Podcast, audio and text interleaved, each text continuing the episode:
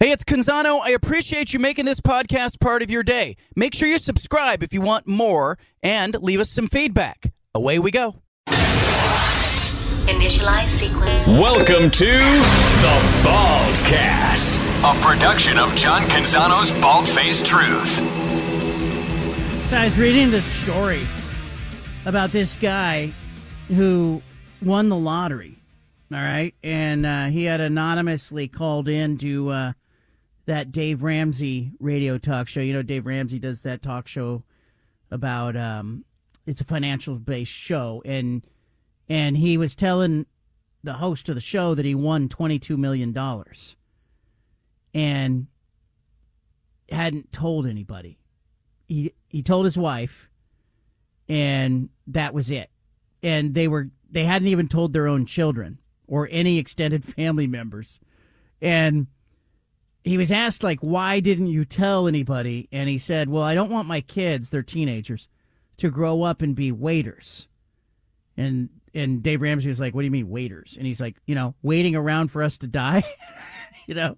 Um, would you tell anybody stephen? Would you be tempted to not tell anyone if you won 22 million dollars in the lottery? I mean, I think no, I would be. T- I'd have to tell people. I, especially my wife. She, I mean, she's my best friend. I'd want to tell her. I want to share with her. yeah but you tell her but would you be tempted to get with her and be like hey let's not tell our kids let's not tell anybody else I know, think like- my kids. Yeah, Uh, yeah. I, I think you're right. I, I would be, I'd be know? tempted. I'd be tempted. I don't know that I could do it though.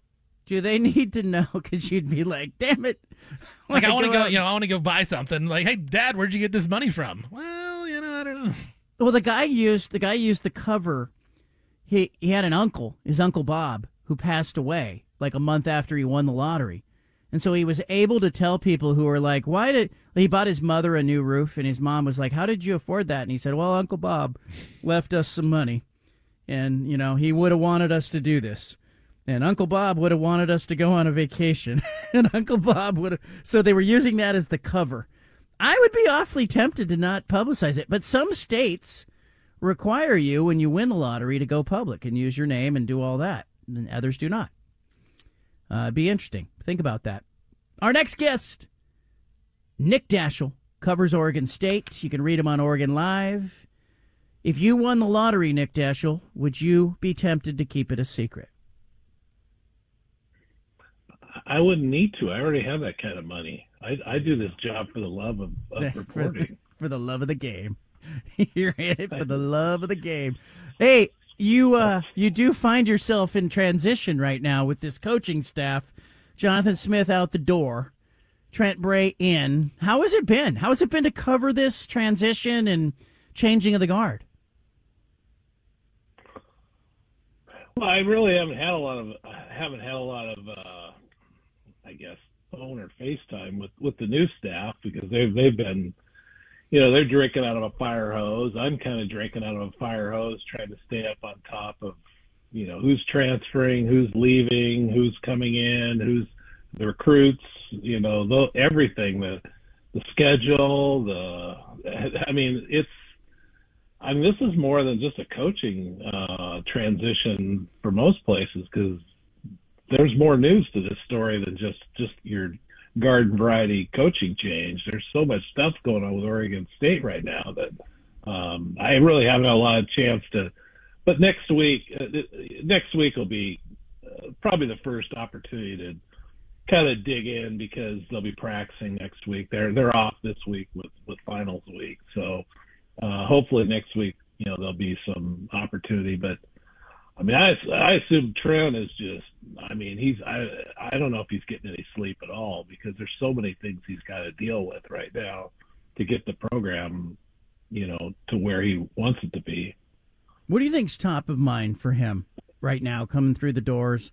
Aidan Chiles, DJ gone in the portal. Um, he's got to assemble a staff. He's got to he's got to manage the portal himself and try to get some players in. You know, when when I mention all those things plus everything else I didn't mention, like you know, where is his primary focus?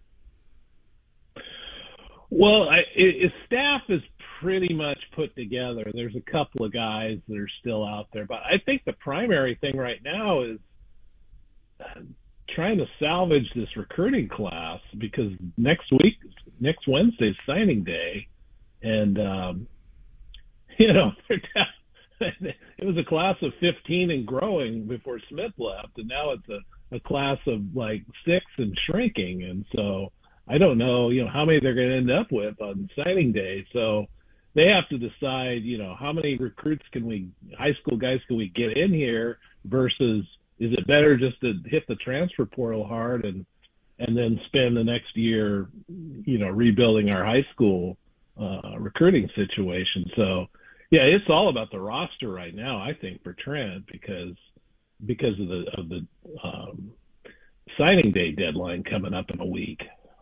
Give me an idea of you know the most surprising portal loss in your mind. Uh, who was that?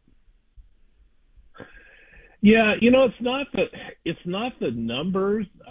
You know, I, I know people have said, "Oh, Oregon State's only lost seven guys," but they're all just giant figures on this roster. It's like every one of them was a huge player on the team this last year. I guess. Uh, I mean, Chiles obviously. He's. I mean, he's such. A, he's such a. We we don't know exactly how good he could be, but there's pretty good indication he's going to be a good quarterback. So that's probably the biggest loss. But I would say if you get past Chiles, I'm going to say maybe Jack Velling because he's the, he's the one guy on their roster that had some size and could you know catch balls in big situations and score touchdowns and you know, they don't have that guy on the roster right now. So I would say maybe Jack Velling once you get past Aidan Chiles of the of the guys that put their name in the transfer portal you know, Trent Bray coming in, the hope was that he would hold the defensive guys. Did did that work, or was that asking too much? Um, yeah, that's that's a tough one. I mean, I, I, I the first people I thought might leave, regardless who took over, were, were the Arnolds because they have one year left. They got a lot. Of, they got a lot on the resume. I mean, it's it's they're, they're just they're just made to cash in somewhere. I that one I could that one I I, I thought was a real possibility of leaving. Uh, Jermod McCoy leaving the cornerback. Obviously, he's he's got a ton of offers, so he, he he's he, you know he he I'm sure he was getting some some information through whoever before the signing before the portal opened up that that he could he could you know go somewhere pretty significant. Um, other than that, I don't know that he's losing a ton on defense. The problem is he's losing a ton of seniors off this defense. So um, they've got some young guys that I think that I think they really like, but it, it's going to be difficult to rebuild the defensive line based on on who they're losing. So they're going to have to hit the portal pretty hard um, to even even come close to what they have up front this this season because they're going to lose both both you know their top edge guys and and two or three of the two or three defensive linemen they counted on a lot. And right now the only guy they have coming in so far is is Nick Norris, the, the guy with a, a year two years of eligibility left from Northern Colorado. I mean he's he's he came from the same place Joe Golden came from and and Joe's turned out to be a good player so no reason to think that Nick Norris couldn't be, but but they definitely need to hit that one hard. They, and they got some young guys up there, but what they don't have is a lot of experience on that line, so they'll have to find a way to replace some of that. Nick Daschel with us. He covers Oregon State. You can read him on Oregon Live. Uh, Daschel, uh, you know, we've talked about the schedule. We kind of know loosely who's going to be on this schedule. It'll include Oregon and Purdue and Idaho State, some Mountain West opponents. Cal probably in there, Washington State in there. Is that schedule enough to sell to recruits? Are you getting any pushback or feedback from players about, you know, the schedule and what Oregon State's selling internally?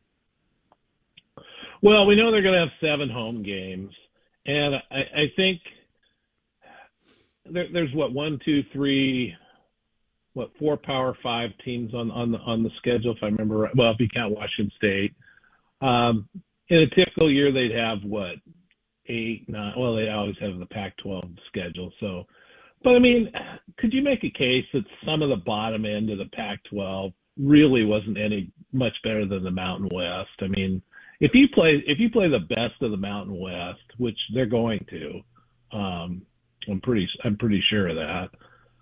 I, I think you got I think you got maybe just a hair less than what you've had before. You don't have a USC or a you know a team like that coming in, but I think the schedule's pretty good for for the first year coming back. And if you can sell recruits that you know you're going to get some some good TV dates, and that remains to be seen. If that's something you could sell, I think I think you could do okay. I mean, we're not kidding. I mean, let's not kid ourselves. This is not this is not going to be the Oregon State schedule of of the last few years. It's just it's just not. But it's but it's for putting it together, you know, on the fly here in a couple of months.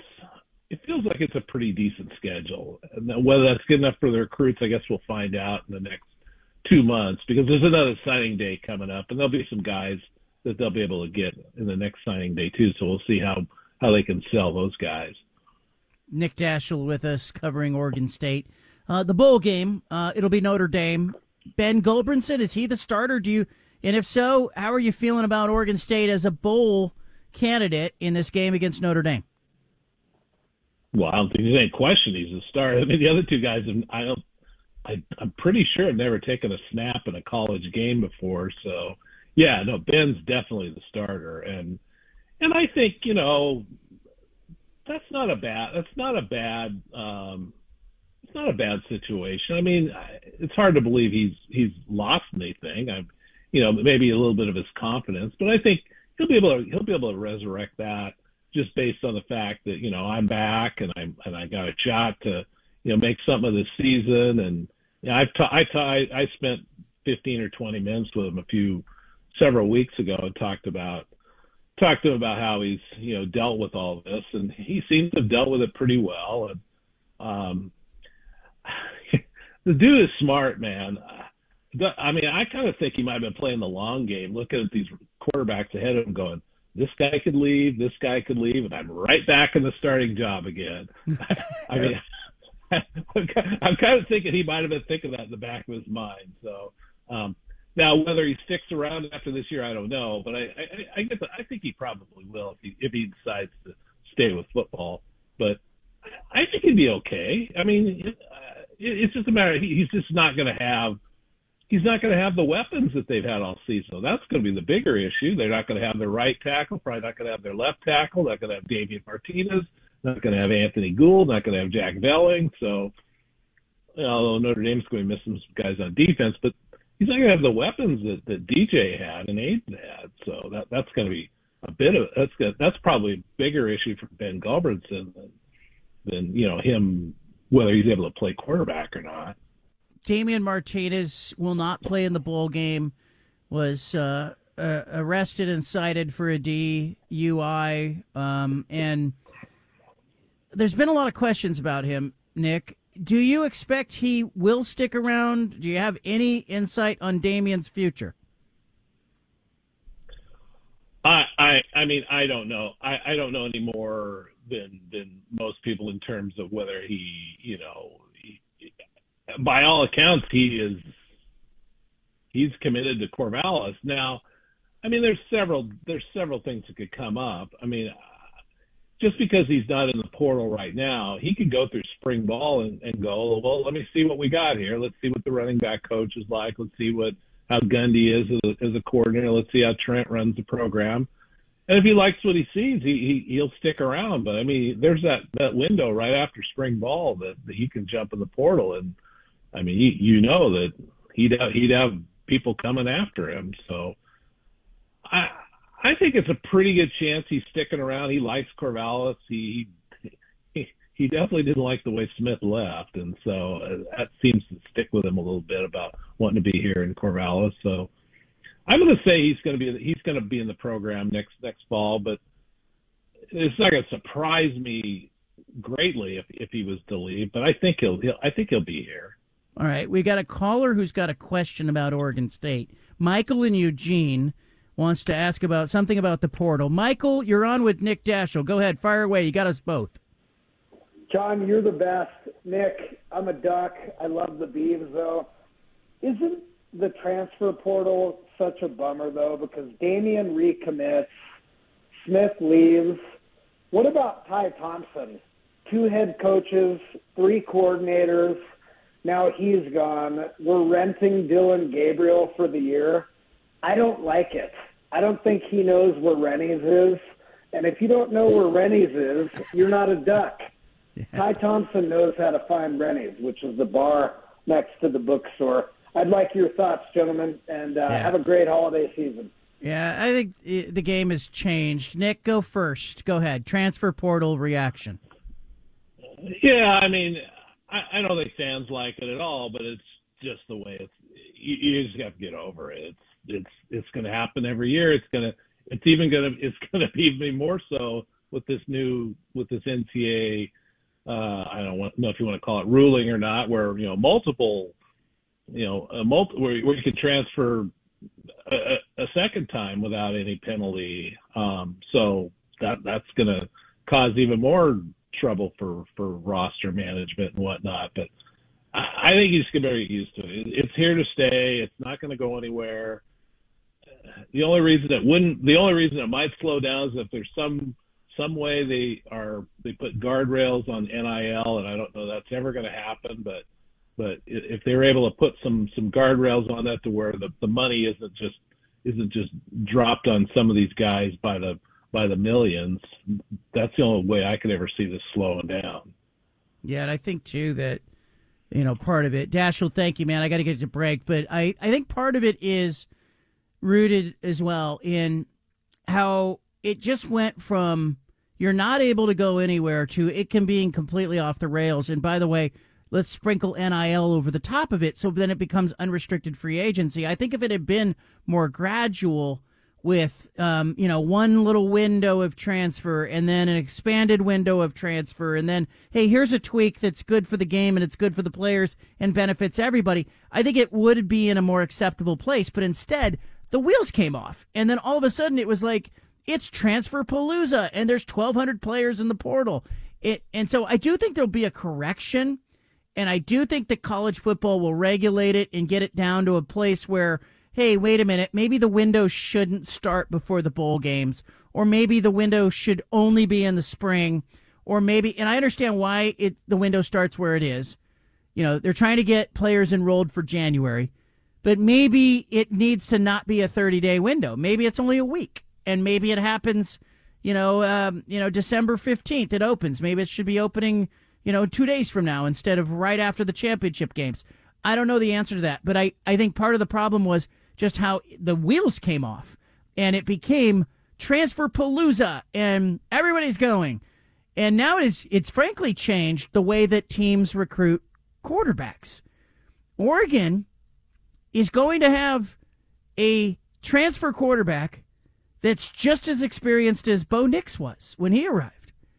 And it's it's mind blowing to me to think that Oregon may never have another quarterback in its history that it recruits as a freshman and develops.